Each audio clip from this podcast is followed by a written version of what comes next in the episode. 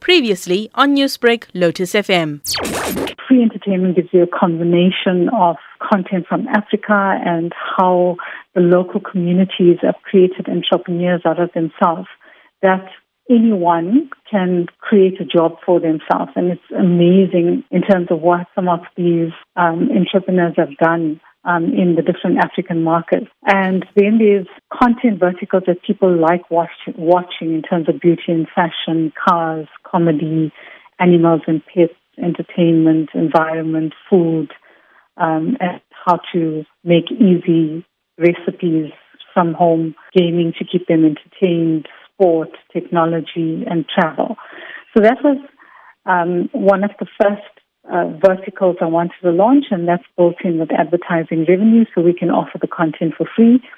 Um, and then I wanted to focus on video on demand, and this was very important for me, um, seeing in South Africa how much of talent we have in terms of production of content. However, if this content doesn't get onto the likes of SABC, um, DSTV, Netflix, Showmax, etc., we could use AVVATTA as the entry point for these producers to be able to showcase their content on the platform and be able to monetize it and open it up to the markets.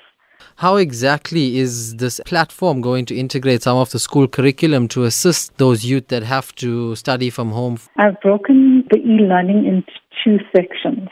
So we've got kids content, which focuses on kids age two to seven year olds.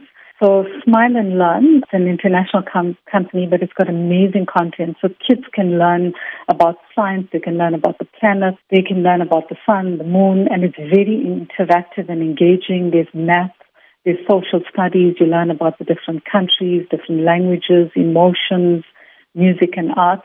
So it's developing the child.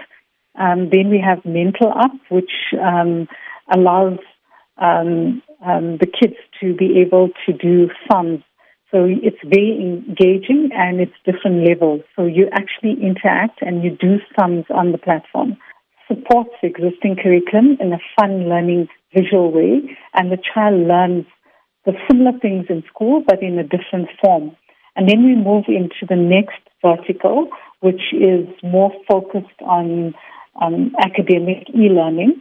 And in this section, we've got three sections. We've got coding, which we're launching soon, and then we've got 8 to 13 years, and we've got a bracket for 14 to 18 years, which is more higher learning.